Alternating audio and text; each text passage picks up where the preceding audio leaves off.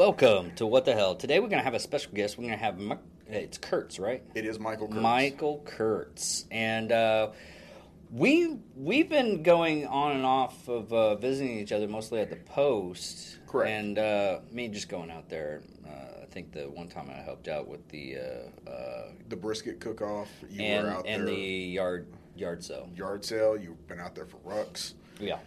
Um, which I don't like exercise. And I, do, I just don't get it because uh, every time every time uh, someone goes, "We're gonna rock," I'm like, "Why the hell would you do that to your body?" So I mean, me- I hunt. so let me tell you how that all started for me because this is one of those things where John Skelton, the the clown that shows up here on a regular basis. Yeah, the regular host. Yeah, the regular host. Uh, he looked at me one day and says, "Dude, you should ruck with me." I'm like, "Dude, I don't even know what rucking is." He goes to explain what rucking is, and I said, "Dude, I was in the Air Force. We don't ruck, Fuck yeah! dude." I said the why- same thing. Why would I want to do this? Um, I went out with him once or twice. Uh, we ended up meeting up with these hard, we'll call them hardcore or more hardcore ruckers Yeah. uh, who had been spending some time up in Lawton with the Blackout Rucking crew. And one thing led to another. We ended up going and visiting with these uh, with these. It's an awesome group up there. They are an incredible bunch of uh, of people up there in Lawton. Yeah, I had fun just the- the recent one that we did, just to Uh, the Brew Ruck. yeah the brew ruck. Yes, which Brew we. I thought it was fucking hilarious. The reason why you had, you all were doing it. Ah, Ranger panties. No, not the ranger panties. You made the penis. Oh, you know what? That was completely unintentional. That was Yes. No, that I was- like. that I was- bet that Navy. I bet that Navy Navy pilot said it was unintentional too. Yeah. True story. But no, it truly was unintentional. In fact, we were at the next to last stop, and uh, one of the guys is laughing, and he goes, "Dude, did you see the route?" I said, "No, I have not seen the route." He pulls it up and looks like a penis, and it looks like a very happy penis. Um, Oh, depending on which way you go with it. oh, and you know, it is what it is. Well, yeah, yeah. No, no, no. The balls are on the top. Okay, yeah. Yes. That that's another thing I like about doing uh, doing it like this on the internet, especially if I put it in. It's like no children should be seeing this. Is we Right, can say is- what, we want. This is 18 plus, correct? 18 Uh, and over. Definitely. I had, it, there was a there was a point in time Johnny literally looked at me. He was like, "You got to edit that shit out." And then he finally, well, it's like five minutes in, uh, it, but we're so low on the viewing and everything, so we don't have to really worry about that. But what's really funny is like you got to edit that stuff out. He stopped doing that, so I don't have to do that much editing anymore. For the record, Especially with the stuff that I like to say half the time. for the record, anytime you're dealing with Johnny, you have to edit stuff out. I have to get onto him and say, dude, slow down. There's women and children in the room. Doesn't sometimes recall. Oh, I He's, dare. he's terrible. He's terrible. I'm I'm a, I'm a hell of a lot worse than him. he gets he's he's actually gotten really he's a heck of a lot better. Um, And I'm doing that. And I, you know, and we can now take him back out in public. He can't take me out in public. This is from when I was in high school. Right, which is why you're allowed to come on rucks out in the woods, Yeah, away from people. And Yeah. Yes. Uh, uh, I'm, I'm perfectly happy with that. So yeah. Anyhow, John got us into the rucks, Okay. and I was just like, ah, man. And but now I'm all over it. I love it. Um, I have a crappy foot. I have a crappy back, and believe it or not, the rucking has actually helped. It does. Uh, it's it's like uh, I was telling somebody. It's like, well, my, this. How do you like that though? You know what? The coffee is really good, and shameless plug for another veteran coffee company that's But local, and I they- love Black that- Rifle. But That coffee right there is uh, Rambo. that's awesome. It, he, he made a, a a ram, and it looks like. I'll show you the package when we're done. Right. because I forgot it. I forgot it in the kitchen the other day. But uh, yeah, a lot of the exercise when I, that's the reason why I started exercising a little bit more. Is because uh, it was Tim Kennedy. Okay. Uh, he was telling me that uh, yeah, if you got a headache or something like that, just walk it off. Which is wild. And I was like, dude, I usually throw up off of the uh, uh, after a, a big run when I was a kid. I don't think that's really good. And he's like, "Um, trust me, walk it off. Well, one day I uh, walked it off for about six hours. I had a, like a I have massive headaches when it starts to rain and everything, so I need to get. I need to. I have like massive headaches because I've, I've I explained this several times. Sometimes on this podcast, but mostly uh, other people. What happens is is it, it, this is science. Is the flowers ejaculate all their pollen and just spew that stuff all in the air and everything right before it rains, and then after it rains, it does it again. So that's the only reason why I can think of that my uh, headaches happen. And once the rain happens, uh, all that uh, uh, plant jizz gets hit down. Is that what we're calling it now? yeah, that's what I'm calling it. It's called science. Is that right? Yeah, This the I, I have it in the Google right here in front of me, and it's plant jizz. that is the uh, that is the most Greta Thunberg bullshit I've ever heard. but no, um, and there was another thing that we, this just happened today that I just found out about it. Uh, I guess Time Record News did an article of it. And it must have been like a couple of days ago about what, what's happening with the uh, the lodge. So we have an American Legion post right out here on Lake Wichita, and it borders the water. That's one of the great allures to our post, to be quite honest. And Yeah, because everybody can go fishing. You can go swimming a little bit. I, I'm surprised you don't have it like logged off, so you can actually have people go swimming in the we lake. really don't, um, and we really don't want to swim in that lake. Lake most anyways, of the yeah. year. yeah. Uh, but for as far as fishing goes and things of that nature, uh, kayaking is big out there from the from the uh, boat ramp out there at the wants m- m- the guy that I'm borrowing the studio from. He go once. again. It's like Dave, three hundred dollars can go kayak. It's like, no, I didn't. I, I joined the Air Force for a reason. I don't like boats. right. So, uh, a couple years ago, they had started discussing doing a circle trail uh, and continuing the trail around the the lake. We had heard rumors that they were going to move out uh, in front of the post.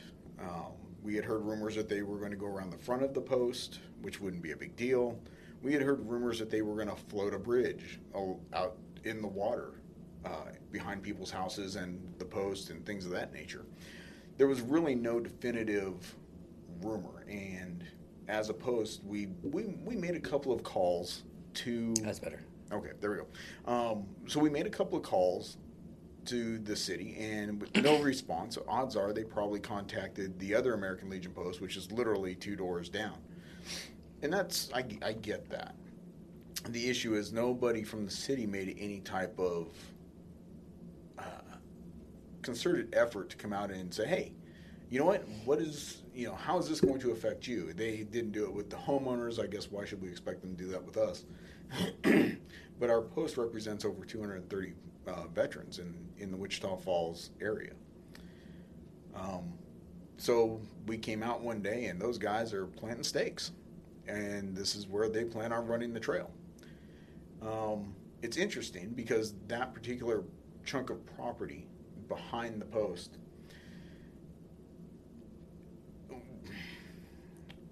there's some things I can't say right now because we, Legal issues? We may have to reach out um, to to move forward with with fighting this. Um, but at one point in time, they did fill a lot of that in with it was a handshake deal with the city. Excuse me. And what they did is they filled in that uh, the cove that used to be right out there hmm and they built a Quonset hut out there, and that was the first American Legion post out there, 169. Okay. It was a Quonset hut in the same spot where you see the willow trees and the picnic tables and things like that. Few years down the road, they were able to do away with the Quonset hut, and they built the brick building.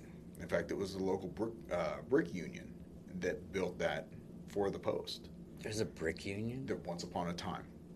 Um, and that leads to another interesting that deal. There- that actually that's that's kind of I've never even heard of like a brick union. This was back in the 60s and 70s. That said, the uh, there was a gentleman who had, he was a retired Marine or a separated Marine from World War II, came home and started a brick company.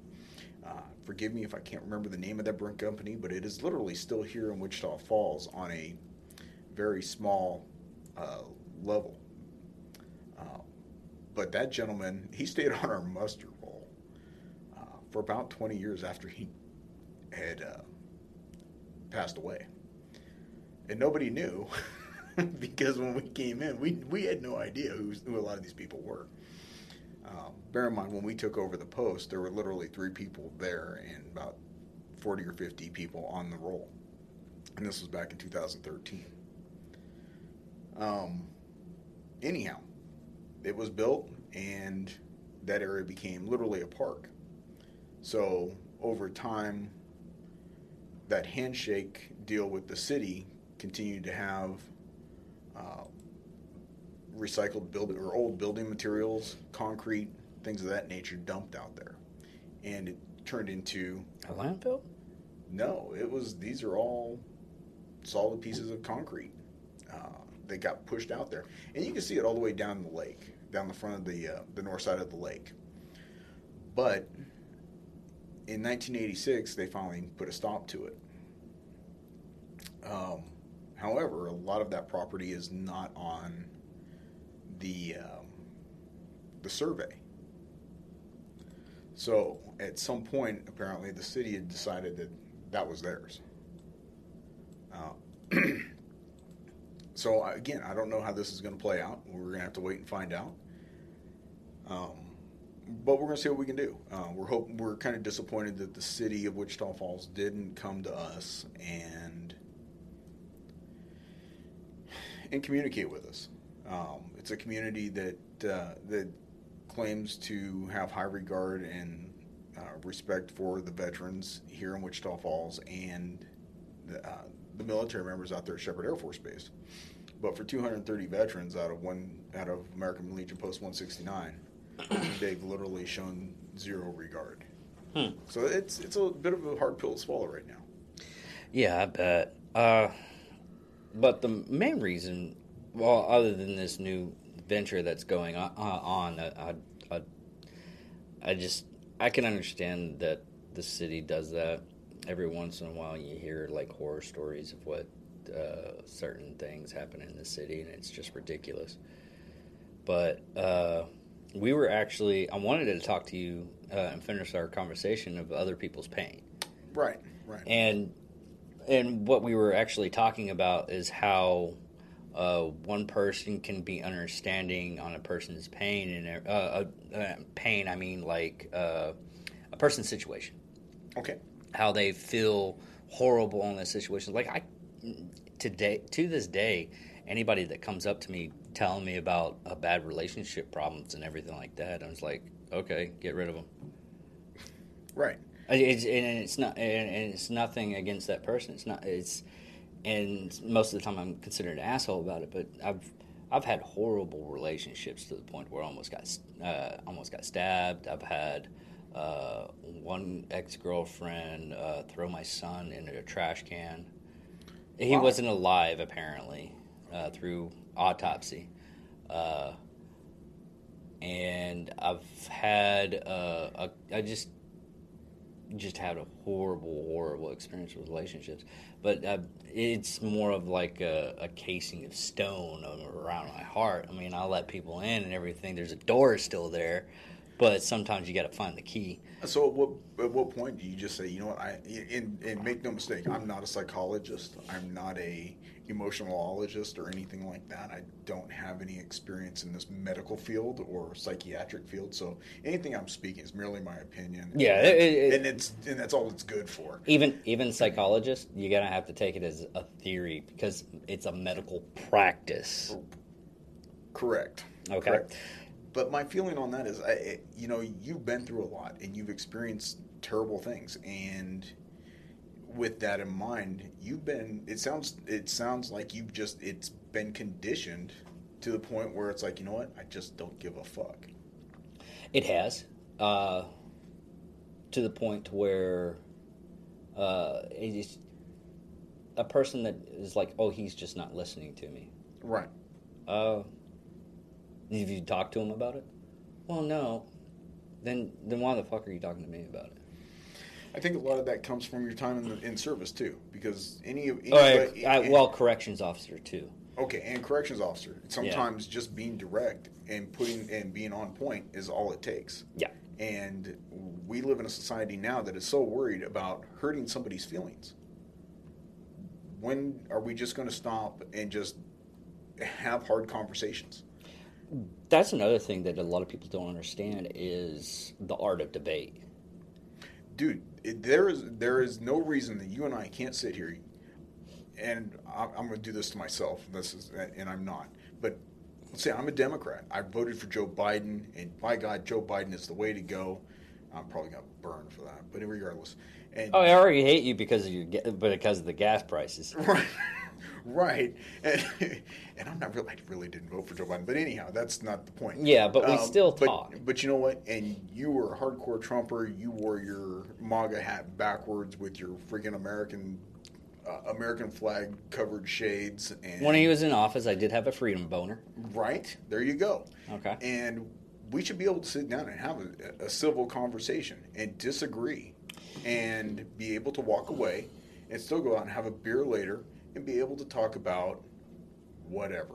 Be Yeah. able to talk about the things that we have in common. Be able to talk about your time in service or my time in service, or we can just talk shit about Johnny. It doesn't matter, but we should be able to do that. I don't know if he listens to these casts. He probably lo- listen to this one just to, because you're on it and he's not. But we can still talk shit about him. Right. Well, I might get a message.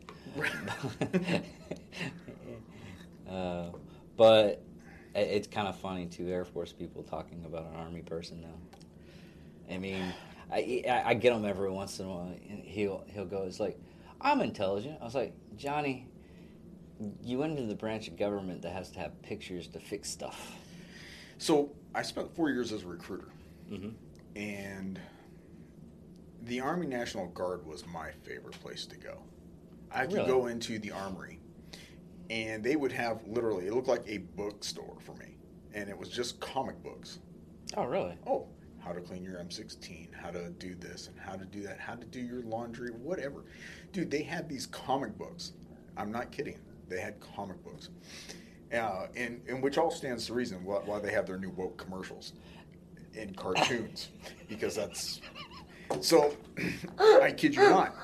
When I would have a young man it's just getting better and better. when I would have a young man or a young lady come into my office and say, "Well, it's either you, it's either the Air Force or the Army. I don't know which side I want to go, and I need to go talk to the Army recruiter." Well, as a recruiter, I don't want to lose that individual because I I don't want to deal with what the Army is going to tell them. I could reach into that drawer on my left hand side and pull out a couple of comic books, and I said, and I would lay them down. I said, "Those are the those are the training manuals that you are going to receive when you get into the Army." how do you think that you they are going to treat you? Do you want to be treated as an adult, or would you like to be treated like you read comic books? Nine out of ten times. And it's that tenth time the guy is like, "I might go in the Marine Corps." you know what? I didn't compete with the Marine Corps. That was one of those branches. I just didn't have to. Um, but with the Army guy, you know, it was that one guy that wanted to. Well, I'm going to be a Ranger. Fantastic. Go join the Army, get your Ranger tab, and go drive a truck. Good on you. You still have to pass the course and all the other fun stuff. yeah. But No, they don't even get. Uh, uh, I learned this just recently, only because I'm at best. And he said it was like there's a big difference between a person that has a tab and a person that just in the Rangers because Right. they, they still have Rangers. And what you're saying is like, oh yeah, you're going to be driving a Ranger vehicle. That's because Right. of, they don't have a tab okay, a lot of the times. okay, Uh, but the actual door kickers and everything usually have tabs. But they do they do have the people that are at don't have tabs go with them and on assaults at times. right, right. Uh, it's it's just they're they're not looked down on upon, but you know they're looked down upon. Dude, dude, you need to go clean the latrine. Yeah. Yeah. Uh, Basically, is that, a, that- is that a burn barrel that you need? Is that a you need to go burn? Do you need to get I need cancer? you- I think you need I to get you cancer. You need to go burn some shit. I still can't believe all that stuff that's happening with that burn stuff. It's crazy. You know Yeah. what? That is the that is the Agent Orange uh, Oh, for our of our generation. Yeah. Literally. I was I was saying that to somebody. I was like, man, that sounds like fucking Agent Orange. I was like, what are you talking about? I was like, Agent Orange was Vietnam. And and let me be clear, I am not a combat veteran. I am not a. I never actually set foot in the sandbox. So most of anytime I'm an accidental combat veteran, That's but I don't have a combat badge. did somebody did somebody bite you? no, I was picking up donuts in Kuwait, No shit. No shit. and no shit. we had no shit, but we had a drive by when I was in Kuwait. okay. When I- and this is this is before 9/11. And this is how you discovered donut holes, isn't it? No, this is how I got a PTSD while trying uh, for about two years trying to pick up donuts. Oh. I couldn't pick up donuts. I just I was like, "Hey, we're gonna go to the donut shop. Be careful. Be very careful. You need some body armor. I got some body armor. We're going to pick up fucking donuts, man. You, this is the United States. There's cops usually there. You're right. You're gonna need body armor though. but and uh, and the other time was when I was actually in Afghanistan because I was doing I did research before uh, I went to Afghanistan. Well, Right. I, I went to before 9/11. I did research on this new uh, equipment that we're going to use. Uh, I was the first to touch it and everything like that. Right. And it was an electric kitchen, Okay. and it it's it's a phenomenal piece of equipment. And from what these guys sit, uh, told me when they were in services, uh, one of the guys was in services, and he's like, "Well, we never touched that." I was like, "You never touched the electric kitchen, man? It's so easy. It's basically a Connex box and it has all the stuff inside." Okay. and it and it could feed like a thousand people, Nice. but it runs on electricity. okay. And uh, our base was the first one to uh, deploy with it, uh, and I knew how it worked. I know the ins and outs and everything, and uh, that's how I ended up in Afghanistan because I worked on it. Okay. Because the army can't figure out a fucking uh, light socket. Because they didn't issue a comic book on how to fix a light socket. Yeah, it's fairly new, so they they probably they they couldn't get anybody to write the comic book yet. Right. Right. Okay. Fair enough. But, But- what it what it ended up happening is uh, we went we're at we're stationed at Kandahar. We took that and we were going to uh, Pakistan to go get food because a lot of the uh, stuff around us. Right. But we had to get food to the to the base. Anyways, we got food. We were we got there all right. We were coming back. We uh, hit uh, IED, one of the uh, uh, Hummers, uh, hit an IED, and we had insurgents coming in, shooting us and everything. And we were probably around about, I think, 25 miles away from the base. So, but I wasn't issued a weapon, so my happy little ass stayed in the car or the truck. It was a, a semi, and what happened was is uh, we were getting fired on so much, and we had to secure the area, Right. and the guy outside got hit in the leg. I pulled him into the vehicle, grabbed his weapon, and just started shooting. That's the only combat, uh, combat experience I've ever had. What's really sad though, through that experience, I just I don't know if I'm numb to that kind of stuff. So, you know, this going back to the whole uh, conversation on pain. This is something that I struggle with. Yeah. um, especially in and part of me coming into the American Legion and doing the things that I do there, it it comes from a source of almost guilt uh, because I never set foot in uh, Afghanistan or Iraq, and would have I was in from '93 to 2001.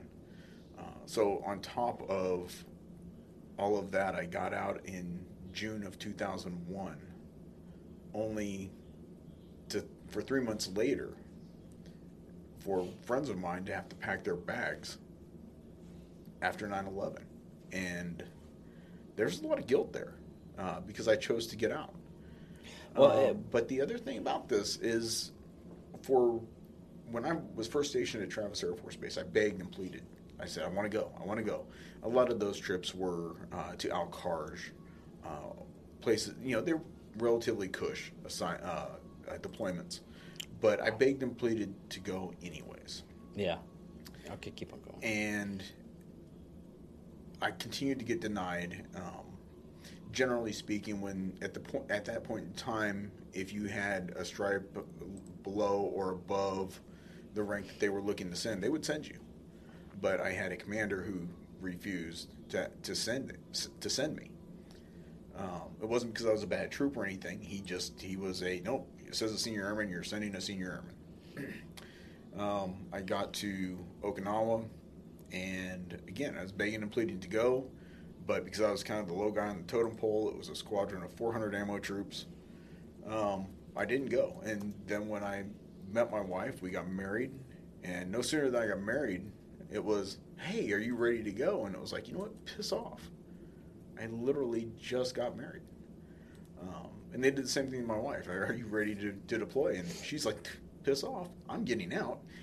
And, you know, I just got married. It was just, it was funny how that worked. Um, so there's, there is some guilt there that, uh, that I have for not having ever set foot in the desert and feeling like I haven't done my part. Uh, so I did take the job, the recruiting duty job, which was interesting. It was the worst job I ever hated. Uh, but it did ultimately prepare me to to do what I do here. And a lot of times that's just sitting down with uh, my brothers and sisters from who have served overseas. And while I may not be able to relate, one of the things that I can do is shut the shut the hell up and listen. Yeah.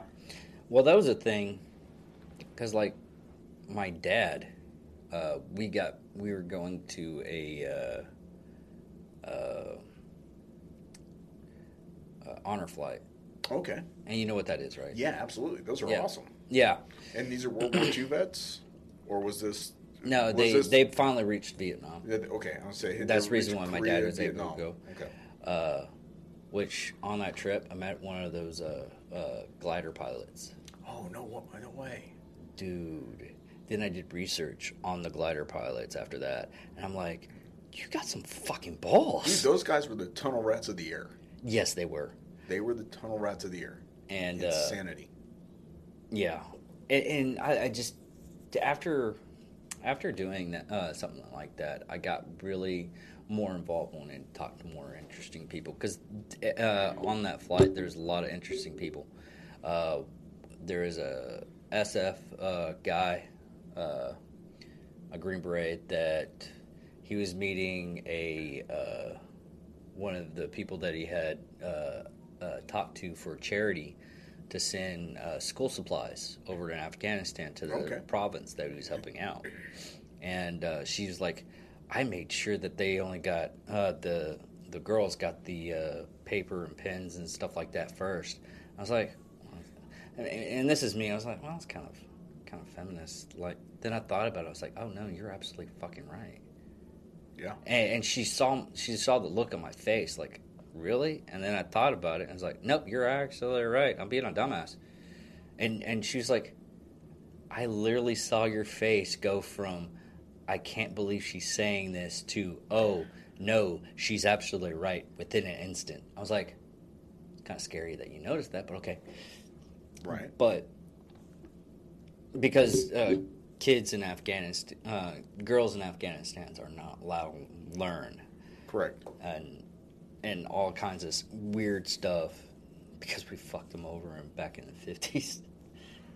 Well, then the Russians came in and fucked them over again in the seventies and eighties. Yeah, because if you look at seventy seven uh, Afghanistan compared to uh, like a year later Yeah. in seventy eight, you have a prominent uh, capitalist environment, and women are not wearing shawls or anything like that. They just It was this- I've seen a lot of beautiful women doing that, and and now they have to most of the time they have to cover even their eyes.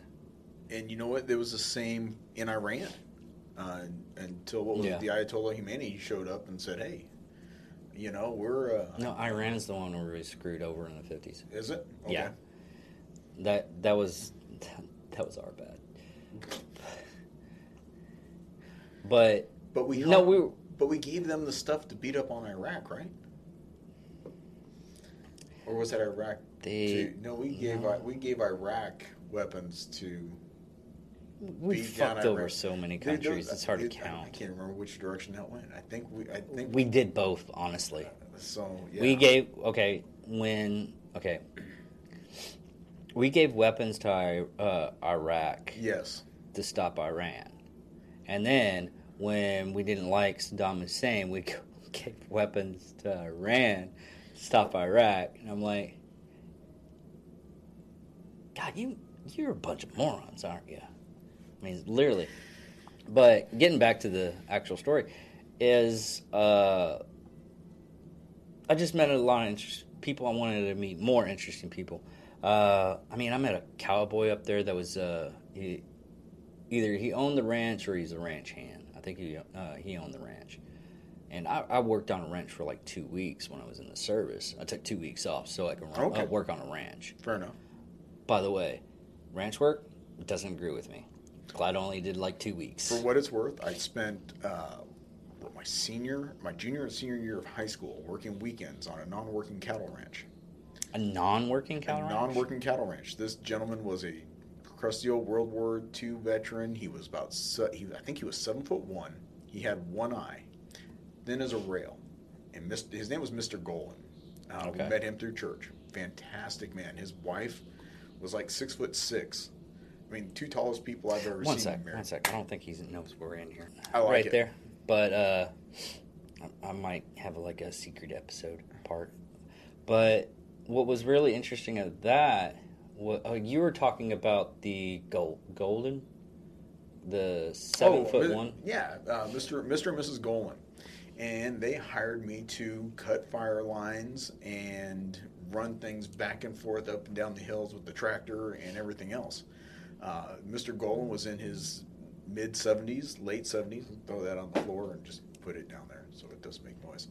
Um, but yeah, it was quite the experience, and it was not uncommon for to hear the gunshots go off while I'm working, where he and he'd tell you goes, "I'm deathly afraid of bees and rattlesnakes," and he would go right up to the rattlesnake and pop it right in the back of the head with the uh, with a shotgun. And this is in California back in the '90s, '80s and '90s. Oh wow! So back when you can get away with that kind of stuff. Now I think uh, the communist state of California won't allow you to even own a weapon. No, or uh, something. if you're if you're on a ranch or something like that, they can still you can still get away with it. Yeah, as long as they can't hear it, maybe I don't know. Yeah. maybe track it with a satellite. But uh, yeah, it was really a lot of fun. I really enjoyed it, and um, you know, it. Uh, we'll just say it. It helped build character. I bet it did. but yeah, that it was one of those things though. Is I was like, I don't like talking too much about my past. Not that it is anything bad or anything like that, but I like to. Uh, that was one thing I I'm, I'm starting to open up a little bit more. Is I used to like keep everything you know entrapped and everything, and there's a lot of stuff that I'm like now I'm like, why why was I holding back? So let me ask you a question: How many people have you spoken to and just said, and this is me, my psych, my psychiatrist voice? How many people have let you speak Uh, every one of them. and literally listen? But they you? were they're mostly my close friends. Okay. Because a lot of the times that's where I uh, that's where I struggle sometimes is I will sit and listen to somebody talk, but when I need to vent, there's nobody there. Uh, And you know what's really sad is is uh, you said that that weekend, uh huh. and like not five minutes before I got there, I had to do that, and it's hard for me, especially if I'm if I need need to be somewhere because I hate being late. In the back of my mind, if if I'm 30 minutes uh, late, if I'm 30 minutes early, that's still late in my book, Right. And I don't know where I got it from. You It- it- it- I think it. I think it stems from the, and, and it's not military or anything like that. I'm saying it's definitely it- not Air Force. Yeah, it, it stems from the fact of I had a 1978 Chevy Impala that literally exploded. That that was his last leg. It just exploded. So it was always late, and I hate being late, and I hate. I don't care if someone's late on uh, for me Right. uh, because I always entertain myself. But I can't be late. And if I am late, I'm like, oh man, I'm, I'm definitely sorry. I didn't mean that. Blah, blah, blah, blah, blah. But it's just one of those things. And I was almost late. I, I was rushing. What, what had happened was is I was rushing to get to the Comic Con so I can get them there, look around, and then go back.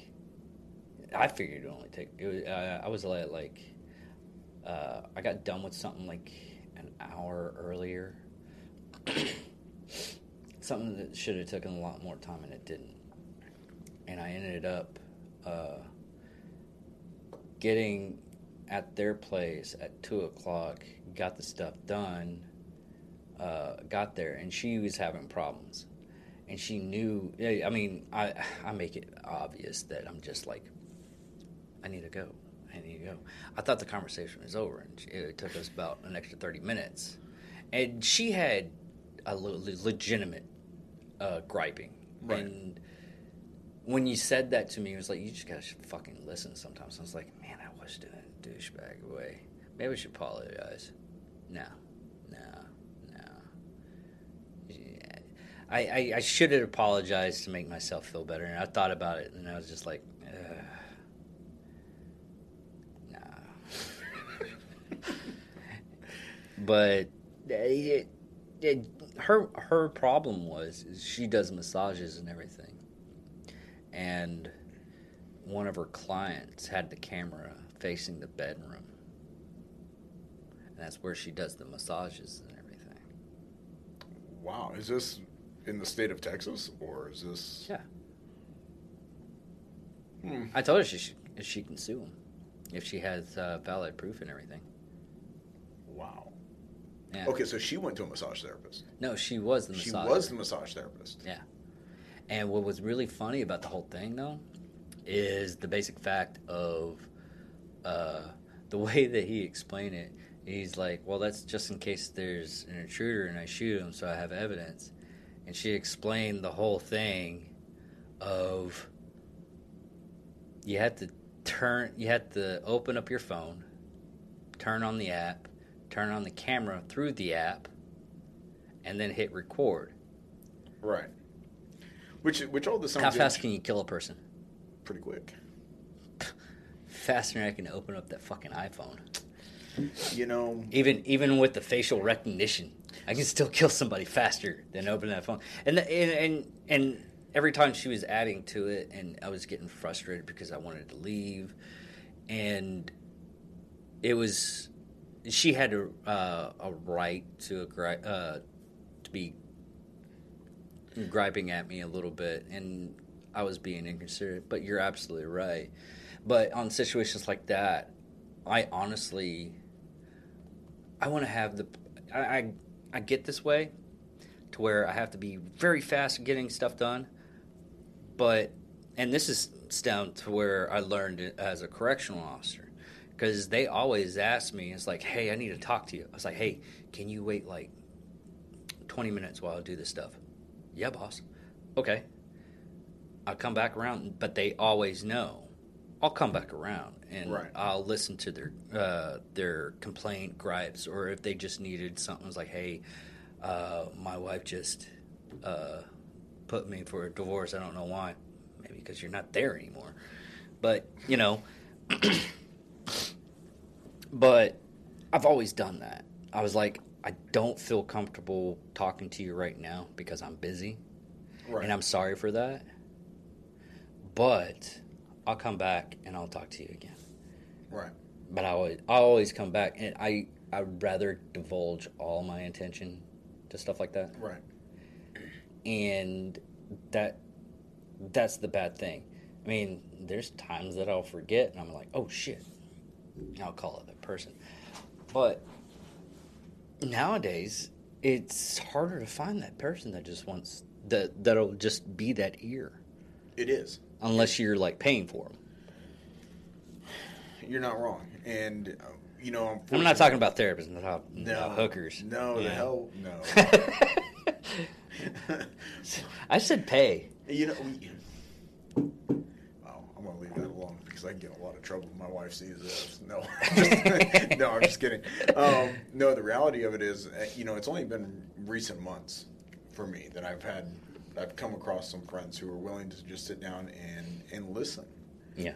Um, I've had one or two in the past, but now I've got a couple. I've finally been able to surround myself with a couple of people who uh, will take the time and reciprocate that um, that kindness, because that's what it is. It's a kindness, and it's something that a lot of people struggle to do. A lot of people don't listen well to begin with, Uh, absolutely. and you realize real quick that okay, I'm, I I can share these things with you. Um, but the next day they're asking you, what's wrong with you? What's going on? Yeah. Well, dude, yesterday we sat down for 45 minutes over a beer and you don't remember a damn thing I told you because you were too busy watching the damn game on the, you know, above the bar or you were too busy freaking trying to, you know, scratch the number from the, from the, you know, for a good time. That's an, that's another bar. thing that a lot of people don't understand is uh, we're coming the new generation's coming from talking to people through uh, text Absolutely. and it could be like a fast couple of letters that mean something to them and they don't understand when you come up it's like hey uh, i just need to I mean, even my job right now i worked at abb when it was here Right. and i know how to work on a panel Okay.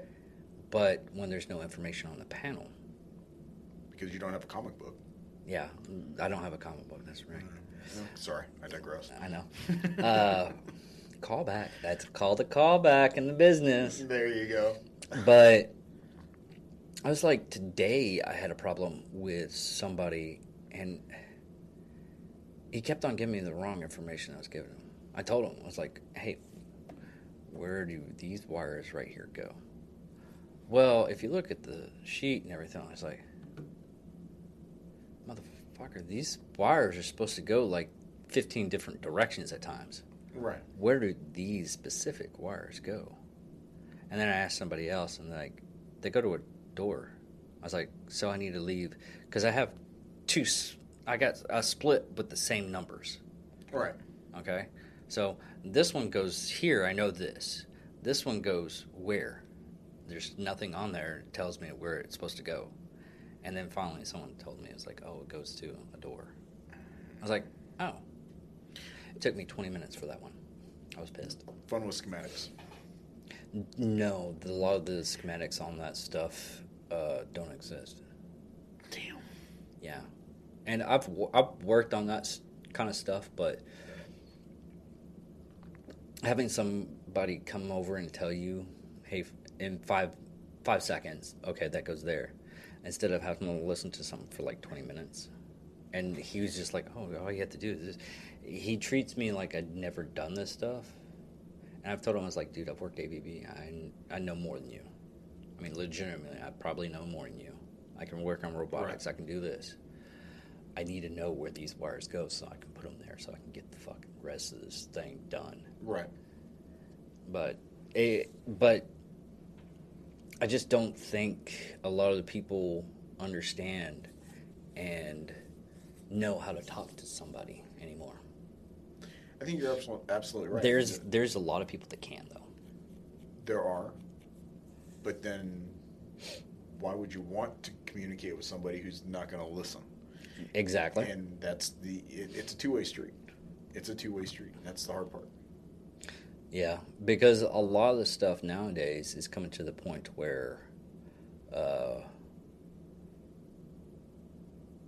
and this isn't instilled from like, oh, it just recently happened with this upcoming generation. No, we've been kind of screwing ourselves to the point where our attention span it, it- it's like okay our attention span back in the 1920s was this and Right. because of the entertainment industry and how we're uh, how we get in our information and everything like that it's shrunk to our attention span is only like this Oh, we get the, everything's at our fingertips. We don't have to go buy a newspaper. We don't have to sit at the barber shop and find out what's going on in the neighborhood.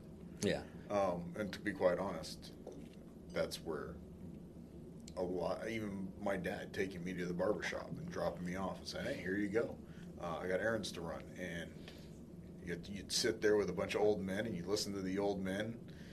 Because by God, if you spoke up and you're 12, 13 years old, they're going to look at you like, who the hell are you and where'd you come from? funny story you learn to sit, you learn to listen, and whether and I grew up in California, so you know, they talk about the Rams, the Dodgers, and how much they hated the, the current politician or city council. Funny story is I a couple of weeks ago I had my hair cut, and uh, there was this kid. I I think he was like five or six, and he was just. I learned everything I needed to know about his family. He was so talkative. It was entertaining. Right.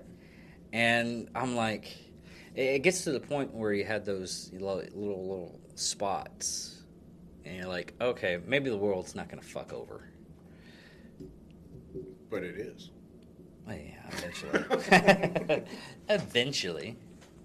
But So let's, if we can go back just a little bit, you talked about one about meeting interesting people and talking to them. yeah, Craziest, uh, craziest job you've heard anybody talk about in the military. What is the craziest job? Because this is one of those things that came up for me uh, a couple of years ago. Did would have never guessed this job existed in the military, but it did. So, so this is me offering a pissing contest. Want to see what you got? well, they still have uh, cavalry horsemen, Right, right. so I mean, it's very few on that one. It's just basically for show because they stopped using cavalry uh, horsemen back in World War One. They still had horses in World War Two, but I have no idea what's the craziest job. So I have met guys. In fact, my barber in uh, when I was in Flagstaff was a barber in uh, Korea. A guy that I was in a Bible study with was a butcher uh, for the Air Force, which is kind of crazy. Yeah, he was a butcher. But I was at a I was at the American Legion post in Bowie, and this guy comes in and he's got a medical field badge on his hat. I said, "So what did the Air Force teach you to do in the medical field?" And he said, uh, "Occupational medicine." I said, "Okay." I said, "So that's what going around handing out earplugs and stuff like that. Help me out here. What you know? I know I I, know what occupational medicine is from my time in." But this guy's obviously significantly older. He was a uh, Cold War vet, for lack of better terms. And he goes, uh, I trained monkeys to fly uh, B 52s. I said, You did what? He goes, Yeah, I trained monkeys how to fly B 52s. I said, So you trained chimpanzees to fly planes?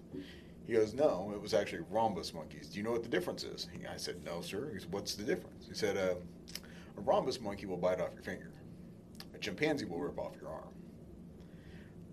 Okay, what, do you, what do you, how did you get into this? He goes, So, and this guy was enlisted, which blew my mind. He goes, So, my job was to, over time, train these monkeys to sit in the simulator for these B 52s and ultimately train them to sit in the cockpit with a blacked out helmet on. And then we would drop them into a hole and hit them with gamma rays in order to see how what the effects on the pilots would be after dropping a nuclear weapon. And he did this under Pasadena, California. Under Pasadena, California. Is that not the wildest That shit you've is- ever heard? I mean, I've heard the Russians training orcas, but I've never heard anything like that. training monkeys to fly B-52s. That that is fucking phenomenal. It's crazy. I was like, wow, wow. I'm It's like, yeah, you sir, you have topped me. I am putting that in my back pocket because that is the coolest thing ever. That is. I mean, You boom. I mean, I've heard I've heard stories where they do that. I mean, they did. I mean, look at Quantum Leap. They did that ep- one episode with when he got into the body Oh, of a chimp and everything. old yeah, show. Wow. yeah, that's old show. Scott Bakula. Yeah, but uh, no, I remember that episode. I mean, they used to like uh, slam uh, things in chimps' head, uh, chimps' heads, but the chimps has like a harder skull and everything, so it's basically false data and everything. Right. But that, sir, is top of the rays. rays. I'm gonna drop you in a hole and hit you. So they're trying to make monkey hulks. No, they just wanted to find out what the effects were going to be after dropping a nuclear weapon on the pilots. How would it affect them physically? I mean, obviously, I mean, don't get me wrong. Uh, You can't really tell how they're going to psychologically react. Well, that just reminds me just of crazy, a. though. Uh, Will it kill them? Essentially, is what it boiled down to, and this is why we have the ASPC what and, is that called? and Sarah McLaughlin singing songs about dying animals. Yeah. What is that thing called? The collider. Uh, The U two. n- uh, where they collide uh, Oh, protons. the collider. Okay, the um, like an atom. super collider. That's what it's called. Yeah, it's Okay. called a su- super collider. Well, I was I was going through the the tube. I like to call YouTube the tube. Okay, But uh, I was going down the I appreciate tube. your hood lingo. I know, right? Uh, I was going down the tube, and I found this episode to where they were this guy. Uh, it was in it was the Russian super collider. Right. The guy goes in the room, and he had an electron go through his body. And I'm talking, it made a hole. It wasn't through his body; it was through his skull. It made a hole straight through Right. and he didn't die. I mean, he still, and, and you're talking about something that's go because the way it, the way it was described in it was, uh, there's supposed there's supposed to be a light saying that the collider's on or the the radiation's going through and everything like that. Well, he was doing. He had to go into the room. The room was supposed to be sealed once the stuff is on. It wasn't. The light was busted. Uh, everything was going wrong, so he thought, "Oh, it's safe to go in there." He goes in there and he's working on a thing, and he feels this pinch. That's it, just a pinch. So clearly, he did not read the uh, the OSHA manual before. This is Russia; they don't have OSHA. Makes you wonder, doesn't it? N- no, it's Russia. But he goes in there. Uh, even even the doctors, the radiologists, and everything like that. He should have died from the, just the radiation itself. right. But it's just goes to show of how much the human body can take. And you know what? Every let's talk COVID. COVID is a prime example that everybody's body reacts differently. Yeah, exactly. I mean, we had COVID in our house, and I had double pneumonia with all the fun stuff. Um, I didn't lose taste or, or smell. My wife, on the other hand, lost both. Spent three days in bed, and that was it. Uh, and then my son lost his sense of smell, and that was it. All three of us in the same house, totally different symptoms. All three of us. So it's just kind of wild how Well, it's not even that. I mean, you have a person, me and you. right. I'm a smoker. I have this. I should have everything going uh, against me. I should Right. be dead. I had COVID. Nothing happened. Right. You, on the other hand, had basically you're going to die. You felt that you're going to die Well- because you had a lot of symptoms. You basically, I mean, if you had the flu and everything, we're men. Come on, just a minute. If I- we get sick a little what? bit That and we is- know we're sick, we're crying like little bitches. That was the first time I've ever had pneumonia. That is, I haven't been sick, sick in years. In fact, the last time I had the flu, I was stationed in Okinawa. which was back in like 1995. Um, so anytime I get a sniffle, it's like. The end is near. The only time I had the only time I've had pneumonia was when I was a kid. Right. I was I was a newborn. That's Okay. the only time. After that, I've ne- I've earaches are really bad. Uh, the fix from a doctor told me is to stop getting earaches is chew gum. So I always chew gum. Okay. So, uh, but yeah, I'll get sick, every, especially when I was working corrections. Corrections is a freaking honeypot of just you getting sick all the time. Yeah, it's a germ. Yeah. I mean, germs everywhere. It's kind of like being a school teacher. yeah. Oh, it's even worse than being a school teacher. I mean, you're still babysitting, but the kids you can beat up. Half the time, half the time, half the time, in corrections, you might get lucky for beating them up. right. But it was like uh, it was like when my mom passed. It was it was a strange feeling, but everybody wanted to talk to me because they looked I looked so sad, and that, and that, and that was like uh, 2001. Uh, so is that weird that everybody want? Because I've always found that weird. If I'm hurting from loss, if I'm uh, people want to come and they want to talk to you instead of listen to you, and from a biblical perspective, if you've ever read the book of Job, you know Job's three friends showed up, and they sat there and they just to suffer with him. Uh, essentially, is what it boils down to and everything was going fine until those guys started talking and that's when it all kind of went to crap and job had to chastise his own friends because they wouldn't shut up that's actually in the Bible. Yeah that's, He chastises. he pretty he pretty much chastises and I you know what it's it's just wild to me it's because people couldn't sit quietly and just mourn with him well, Instead, they chose to tell him to, you know, uh, to deny his God. And let's face it, the dude just needed to mourn. Yeah, yeah. But you also have this fact of, and this is uh, case studies of how to get information from people. This Mhm. is from detectives. Uh, the best way to actually get somebody to start talking about what they did is to be quiet and look at paperwork. And I've I've had a couple of cop friends. I was like, "Can you sit still and not and be in a quiet room and then not talk?" I was like, "Yeah, if I'm entertained, eh, I, eh, I I have a thing to where I can create my own environment and everything like that. I have a really creative imagination." Okay. And he was like, "Really? I want to test this theory." So he took me to, he took me and it's like, "Okay, I want you to open up this envelope, and then we're gonna go in and we're gonna see if you can not say a word." I was like, "All right, no, I'm gay. I'll play your silly little game there, buddy." So I opened up the envelope. It was just uh, I robbed a convenience store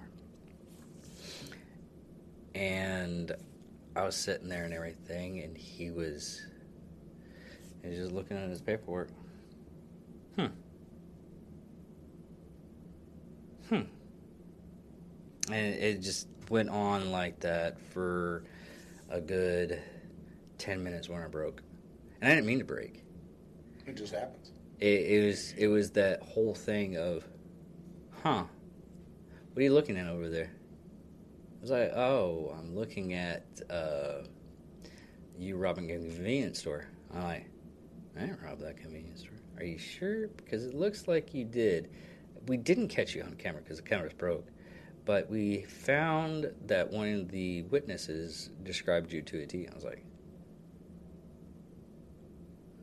maybe I did rob that convenience store.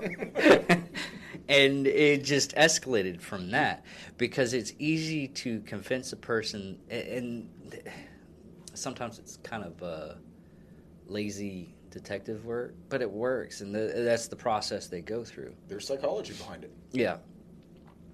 And uh, I, we left him. It's like, Hey, quick question. Did I really rob a convenience store? No, you didn't. Okay, just just just trying to get peace of mind because my imagination works worked overdrive, and I was actually thinking I actually robbed a convenience store. So you know that's funny that you mentioned that because a lot of that is those are the same types of things that we used as recruiters. You learn to sit quietly, ask a couple open-ended questions. Uh, I'm not going to say bait them, but you kind of lay some things out there. And while you're back and forth a little bit, again, not shuffling papers necessarily, but kind of staying preoccupied yourself, um, like you, but with purpose, people will start talking. And interestingly enough, they will usually sell themselves on the Air Force or the Army or whichever branch. Yeah.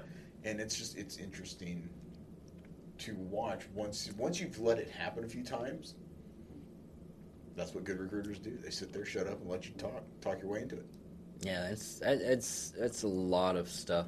I mean, even Mattis was talking about uh, uh, one time he went in and he was just curious. They've already gotten the information from uh, one of the uh, insurgents, Right. and I was just curious. I was like, "Why? Why are you doing this? I mean, legitimately, why are you doing this?" And he's like, "I got nothing else better to do."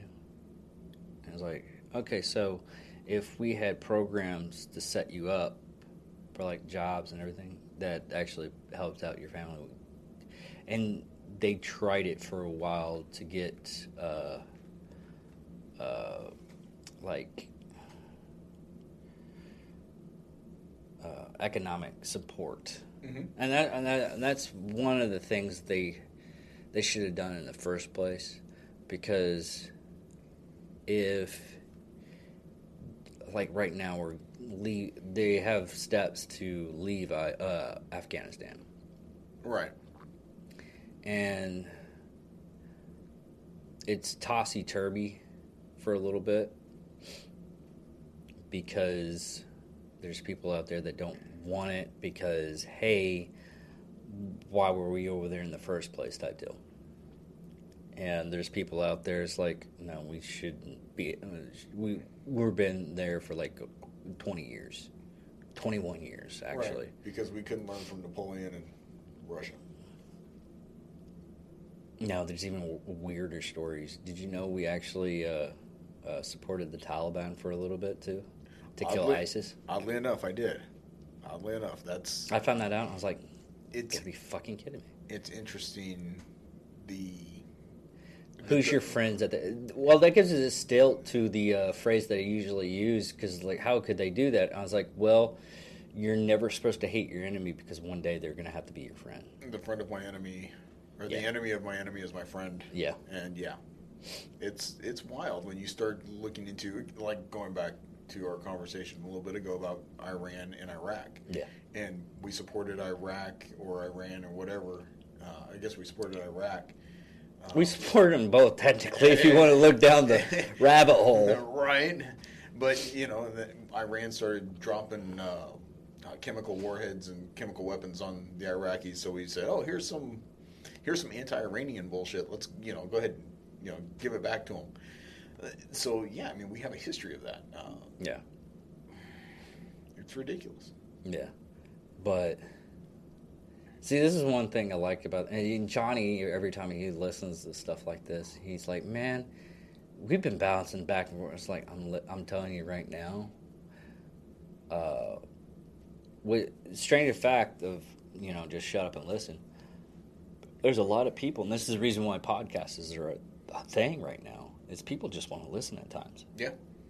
and people just want to go out and they want to i don't want to say vegetate but they gonna- just wanted to I'm going to have disagree somebody to a certain degree. Um, and, and the reason being, I'm sorry I cut you off, but because I'm a nice guy, I apologize. That's what I do. Sorry. Again, oh, there I go again. Holy crap. No, honestly, I think a, a lot of this boils down to the fact that uh, today's music sucks ass. Well, It does. Ice Cube. Ice Cube said this, and he's like, because someone asked him, it's like the rap today. Do you think it sucks? It's like, well, yeah, I think it's horribly sucked. But he had that. They had that that moment, and he's like, you know what? There's probably people that uh, looked at my music back in the day and said it would suck. So I, I just, I'm not even gonna have an opinion on this. and and and that's what's real. I mean, there's some music that a lot of people don't listen to because okay, the only music a lot of people uh, around a certain community, we'll we'll go that. Okay. certain community listens to is what everybody listens to, and most of the time it's just what's on the radio, and even your searches and everything like that on like Spotify or uh, whatever app that you use, it's gonna it, it says, okay, he likes this stuff right here. We're going to give him that stuff. And that's all he's going to hear. Have you ever heard of anything called epic music? No. Uh, look up J2 uh, or Hidden Citizen. Okay. It's 80s music set with orchestra. Really? Yes. That sounds kind of cool. And there's some there's some uh uh did you did you watch uh Alita? no. the Robert Rodriguez movies about that uh, anime cartoon, but they did it live action. The reality is, I, when it comes to movies and entertainment, I generally live under a rock. Anyways, oh, they did a new divide, and they did it with ep- epic music. And there's, I was like, uh, I was watching uh, Ted Lasso from. Uh, it's an Apple TV show. Okay. And there's a, a scene in one of the episodes to where they he grabs this uh, uh, it, it, it's technically supposed to be a homeless guy that plays music uh, uh, I guess you call him a carny or something like that or uh, just someone that plays music out in the front of the building Okay. that he and he gets tips for that. And he brought him in, and his name is Cam Cole. He does all the music by himself, and it's blues. I love blues, and I listen to it, and it's fucking phenomenal. okay. He does all the instruments himself. Hmm. He plays the drums. He plays the guitar. He plays. Uh, uh, I guess it would be. Uh, uh, what is it like? Uh, the Tam- tambourine. Is it a tambourine? Is it like the like you know Like the monkey like cymbals? Cymbals, yeah. Okay.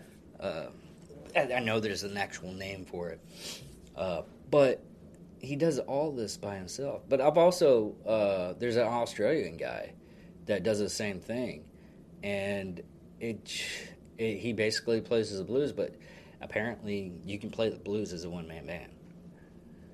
That's kind of crazy. Eh, and it, And- and I- it's really good music. And I would probably enjoy that, but Mhm. you know, I But that's new music. I hear things uh, about some of these musicians or artists or whatever you want to call them. Um, I would argue on both counts, but I just I, I don't even have a desire to listen to. Uh, I mean, I can't it- play this stuff because it get it gets demonetized and it and they want to uh, take down uh, the episode and everything like that. But, But but even if I'm you know if I'm scrolling through you know the radio stations in the car on a road trip, I just can't. I just can't. Um, even some of the stuff that I listened to in in, in high school, uh, and that's usually stuff I will. I've listened to some of the stuff in high from high school and everything, and I'm like, how was this even pos- uh, popular? Right, and and I would kind of gravitate towards that stuff a lot of the times. Uh, but even then, I can only take so much of it, and then it's like, you know what? I'll go to Order of Man um, podcast. I'll go to Joe Rogan. Um, I will, oddly enough, I will go to Angry Meat Productions. Selfless plug right there, I'm sure. But and and I will listen to you guys banter back and forth. So absolutely, it's um, and to this day, I will still argue that golf is not a sport. Sorry, not sorry. I, I'm I'm totally with you. It's quite all right. but it, it's just the I, I understand that that some of the music nowadays isn't. I mean, Puddle's Pity Party. That's what I was trying to look up. Have you ever heard of him? It's this huge guy, uh, Big Mine Oak, Oakland. He's from uh, Georgia. He went on to uh, America's Got Talent, and he dressed up like a big clown. He's like six five Right. bald head. Uh, I'll I'll send you a, a thing of his music and everything, but it's like listening to. Uh, he does old songs, but it's like listening to uh, uh, opera. Really? That would be yeah, cool. and he had talent beforehand. He just made this whole new. Uh, He created his own genre, is what he did. No, a, a, a juke, and that's another one. Uh, is jukebox. Okay. It's like 1920s style uh, music with of modern music. Wow. I can only imagine it would sound better. It's it's because I just it's it's so weird right. because it's like uh, it's so slow. Yeah. It's it's it's commonly slow. So do It's they weird. do they add brass into it as well? Mhm. Because that's something that you It's hear a lot it's of. just like 1920s. I'll be damned. Yeah. I mean, I mean, they did like Nine Inch Nails. They did a version of Nine Inch Nails. Uh, they did a, they did a uh, a version of, uh, God, I can't remember the band's name. Black Hole. Okay. You know, Black Hole Sun. Black Hole Sun, won't you come Yeah, I know. take away my misery? I don't even think that's the fucking lyrics. But You know what? You had me fooled. I, I just go with it because I, I, I could have gone with it and I just made a whole. I was like, I don't know what you're talking about. And then someone would just comment like, "You don't know what the fuck you're talking about, you idiot." I'm like, "Yeah, you're right." for the not record, gonna- neither do I. But that's okay. Yeah. But I don't know. We can we can close it out on this. We've been talking probably about an hour and a half. That's fine. But- uh, I don't know how much pain we discussed. Really didn't. We jumped around, Yeah. but we got to the the Neville point of you know you just got to listen. Right. at times, and a lot of a lot of body language too. So let me uh, kind of end it on, on this. Maybe I don't know. Um, there was a gentleman when I first joined the American Legion and decided that okay, I will push to uh, to make this post last long enough. Um, backstep a little backstory, real quick. Um, when I joined the American Legion, I joined a post a couple doors down and decided it wasn't for me. And the post two doors down was like, "Oh, hey, we're to close our doors. Why don't you come on over and see if anybody wants to take it over?" Because, well, I'm thinking, okay, you know what? I'll do this because I don't like the post that I'm at. I'm to go two doors down, and I will go hang out there until my uh, my membership is over, and I will go back to just doing whatever Mike does on in his spare time. Um, when I got there, there were three other people there. There was a 92 year old Frank Slavens, there was Janine Donaldson, who was the widow of a, a guy who had run the post for many years, and then there was her friend that would come and hang out, and occasionally.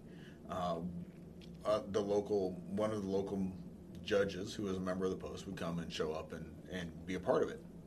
Uh, but he, he was obviously stretched thin, couldn't make it, and decided to go. Okay, you know what? I will entertain uh, because Frank's 92 years old. He's got leukemia. He's got can or he's got uh, diabetes. This dude's not gonna last much longer. He already had a couple of. He, he sounds like he had like half his body already in the grave. True story. Yeah. So I'm thinking, okay, you know what? I will. I'll. I'll even. You know. And they asked me, said, Mike, Frank's. Frank may not be here tomorrow. Will you take over the post just to be able to handle it when he's gone? Sure. Whatever. Special election. Two of us sitting there because Frank was the only other Legionnaire. it was unanimous. Mike was going to be the be the post commander. Did he? Did he? I think I, in my head, I'm picturing him just going, "Who? No, here. Oh, okay." No, Frank was actually very alert and very cognitive. Um, Oh man, you just ruined my. I, I know I didn't know. Here's no because Frank ruined mine because I had every intention of being gone within a year or so, and oddly enough, I, I grew to have a an amazing relationship with Frank. Uh, Okay. but Frank lived to be 98 years old. Oh wow. So over the course of this, I'm going to get the hell out of here in a year. Um, it lasted six years with him, and in that time frame, the post just exploded. Um, the post got to a point where I When couldn't. was this? this? Well, I, that was in 2013, Okay. and we had like 60 members on the books. Half of those people were already deceased. Um, the post currently sits at a membership of 230 plus members. Oh wow. So that's where we're at right now. And uh, again, I, I, was like, okay, so I, I went to, where can I find veterans? Where's the best place in Wichita Falls to go introduce myself to veterans and say, hey, come help me out? Because I know nothing about leadership. I know nothing about about what the hell I'm doing. I am literally, That's actually the best learning experience, though, oh my gosh, it is because you, falling, you learn to pick yourself up. Do you know what I really learned? I learned that I had those skills and I had never needed them until that day. Whether it was the things that I learned on recruiting duty, on how to bring, you know, on how to communicate with people, being able to stand in front and, and communicate in an open environment. Um, those leadership skills, every veteran has the basics. Every single one of us is, is issued, I mean, it's like, it's government issued basic leadership skills. Honing them, on the other hand, that's a whole nother animal. Yeah. Well, that's that's how I started this and everything like that. I didn't know what I was going into and everything like that, and then I had people like, actually, not not people like on my YouTube channel, Right. or or Spotify or uh, Apple, but I had people listening to me saying, "Okay, this is how you want it." I mean, I was like, "Wait a minute, you're actually listening to?" I was like, "Well, it's your roadshow." I was like, "It is my roadshow." then I got an ego, started bossing people around. They started running away. Uh, Johnny's probably about one one hair strand of uh, jumping ship and everything. No, he's But it, he loves his things so much, Eh, and and I'm and I'm actually glad that I finally found somebody that enjoys it along with me. And uh, well, you guys make you- a great pair. I mean, Yeah, you guys we are do. like twinsies. It's great. Well, it's not really twinsies. It's like. no, like it's like twinsies. no, it's definitely It- not twinsies because there's there's times that Johnny, if you actually watch it on YouTube, I have. and if you're and you just see Johnny just go, "Oh my god, I can't believe you actually said that." You do realize this is going on the internet. I mean, there's one time that he actually legitimately said, "You do realize this is going on the internet?" It's like, yeah, I don't give a fuck. so, so I'm sitting there at the gun show because I, just, I had decided that the gun show is probably the best place to go find veterans, specifically my age. exactly. Um, because I wanted to surround myself with people who would, if I'm going to do this, let's just let's find some people to hang out with, some people that I would enjoy being around. And there's this man walking around. He's got turtle shells wrapped around his legs. He's got a beaver pelt hanging off of his back. Um, Legitimate uh, oh, turtle I'm- shells. All I'm serious is a heart attack. Okay. And this guy, and he's Native American, and he's got embroidered in his stuff uh, the Vietnam veteran um, ribbon. I'm okay. So I said, hey, um, dude, my name's Michael Kurtz. I'm with Post 169. Do you have a local American Legion home? He looked right at me. He goes, why the fuck would I join your organization when 50 years ago you didn't want anything to do with me? I was like, wait a minute, what the hell? Ouch. You know, I don't know where this is coming from. And this is where, things that I didn't understand. And he, he quickly uh, sat down and explained to me his, in short, in short order, that when he rolled back into New York, coming back from Vietnam, essentially the men and women in that in the American Legion post that he went to called him a baby killer. Oh shit. This is this is Well, yeah, yeah, okay. This is something I that hit me really hard because I didn't understand. I, I, I knew that men and women, come, especially men coming home from Vietnam, were spit on. They were, you know, they were disparaged. There was nothing kosher about coming home. What I didn't realize was the amount of uh, uh, of Hate. hate coming from the World War II and Korean War veterans. Well, what you also got to understand, uh, if you actually look back of uh, stuff that happened uh, starting of uh, Operation Enduring Freedom and everything like that, was it was the Vietnam vets that were speaking out saying, "You will not treat these boys, Yes. these girls, like this, like way you treated us." Yes. And I've, I've literally talked to a Vietnam vet that actually saw combat and everything, and he shook my hand. He's like, "Thank you for your service." I was like, "Oh, uh, uh, thank you, sir." And I didn't see the Vietnam uh, vet stuff. I was like, "Well, I was in Vietnam." I was like, "Oh, I'd love to hear your story," and, I, and he told me the story and everything. And he was like, "I will make sure they do not treat." And it's it is actually happening now Yeah. and because my uh, I call my brother, but we're friends since high school. Uh, he has uh, a person that's working for him that they believe that he was a baby killer because all the stories that happen. But you know what? This guy, he he really kind of I like I said when he went in to, just to have a beer, and those guys, those World War II veterans, those Korean War veterans, they looked at him and treated him the same way. I mean, you would think that he would be able to walk into an American Legion post or a VFW or whatever, and dude, we've been there. We understand. We're with you. You know, we're, we're Yeah, because there's a lot of shady shit that happened in World War II, and there's a lot of shady shit that happened in Vietnam So- or Korea. So my eyes got opened, and this guy went off. Well, it turns out this guy had a, a regular booth at the gun show. So every time the gun show would come around, I would go find him, and I would talk to him. I was like, dude, what? Tell me, tell me why. Tell me what it was. And and I wasn't asking him, uh, what did you see? What did you do? I wanted to know why, what it was you know, I- tell me about those experiences at the American Legion post. Tell me why. I don't, you know, help me understand because I'm an idiot. Yeah. And he did. He sat there and he would explain things. And ultimately, as I sat there quietly, listening to his stories, he diverted. And this is where it got scary for me. Uh, because he would start explaining to me and sharing with me some of the dreams and some of the, his experiences. I would sit there listening to this man with tears running down my face because I cannot, I could not imagine seeing and experiencing the things that he saw and dealing with them the way that he had to deal with them. At, it, you know, as a as a 19 year old kid, Oh yeah. it blew my mind. That's what a lot of people don't understand is the those people actually that is starting in the war, or even in the middle of it, or even at the ending, Yeah, were 19 to 20, 18 to 21, Yeah. sometimes 17. yes. And going back to World War II, we're talking about people who lied about their age to get in at, you know, 15, 14, 15 years old. We we did one uh, uh, one episode. It was it's called uh, Tanks and tre- uh, Trenches, Uh-huh. and it's basically talking about World War One. Eleven. Yeah.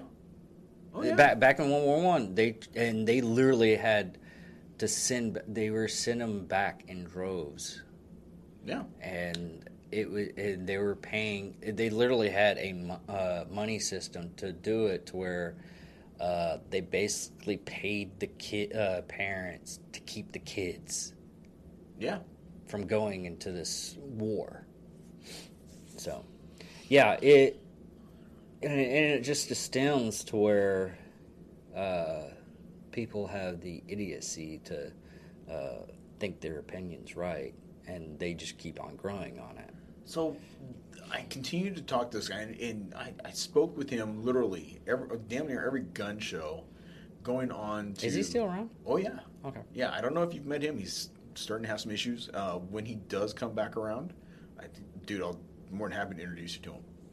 Um, but this dude, finally, and I never asked him to join the post. I never asked him. Uh, again, I was like, okay, I'm not. It's just not going to happen. He's already said no, but I'm going to befriend him. And uh, it got to the point where we were having conversations about um, outhouses. We met up with some guys who were members of the post up in Burkburnett, and we started having conversations about outhouses. And he got in on this conversation about outhouses. And ultimately, I went back to my table, and he went back to his, and he comes by and he says, Mike, back when I was in Vietnam, we had this incident, and it was on this ship, and it was around this time frame. He goes, I wonder what happened to that young man. Uh, and essentially, what it was was this young Marine who had shot a child, and in the end, this guy sat there and spent time with him, trying to keep him from from taking his own life or whatever. Um, and he spent several days on the ship with this guy, and they ultimately, to protect him, they put a guard outside the door or outside the area so that he could kind of talk this guy off, and it was kind of crazy. Um, and he obviously describes it better than I do, but he goes, "Man, what would happen?" I said, "Well, I wonder what happened." Like I said, "Well, why don't you reach out. You know what ship, you know when. I said, put an ad in the VFW magazine, the American Legion magazine, and the DAV magazine. See what happens. Maybe, you know, I mean, people post this kind of stuff in there all the time and try to reach out and find out. So I gave him a magazine and I said, here you go, go do it. Well, inside the magazine, there was a membership card. And he comes back and he's got that membership card filled out. Two years. Hmm. Two years of just sitting there listening to this guy tell me stories. That's one thing i have always been afraid of, and, and this is coming from because uh, my family has like dementia and stuff like that, mm-hmm. and I'm always afraid that we're going to forget our history. Right. I mean, not not like you know oh, we need to remember history because of this, this. No, because we got to remember our mistakes so we don't go ahead. And it's like, maybe this might be a good idea. Maybe this might not be a good idea. Probably shouldn't tear down that monument. Yeah. Just my opinion. But it's only good for what? My opinion. opinion. Yeah. yeah. yeah. Low, I could. I can't. I can't wipe my ass with it. No, no, I can't. wipe my own ass with it. All right. Well, everybody, uh, I'm David Dickerman. Thank you for watching a What the Hell episode with Mike Kurtz. And I hope you just enjoy the rest of the show.